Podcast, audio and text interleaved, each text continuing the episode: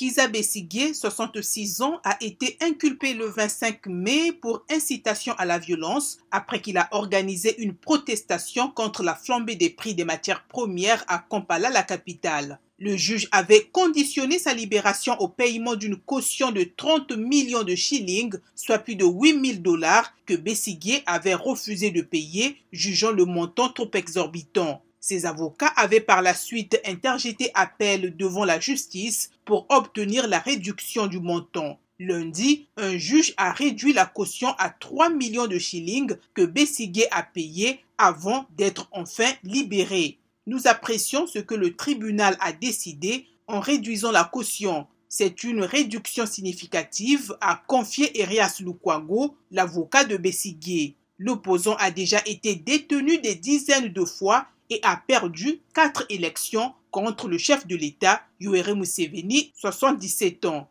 Il appelle à des réductions d'impôts pour compenser l'inflation, mais Museveni refuse, blâmant la guerre en Ukraine et la pandémie de Covid-19.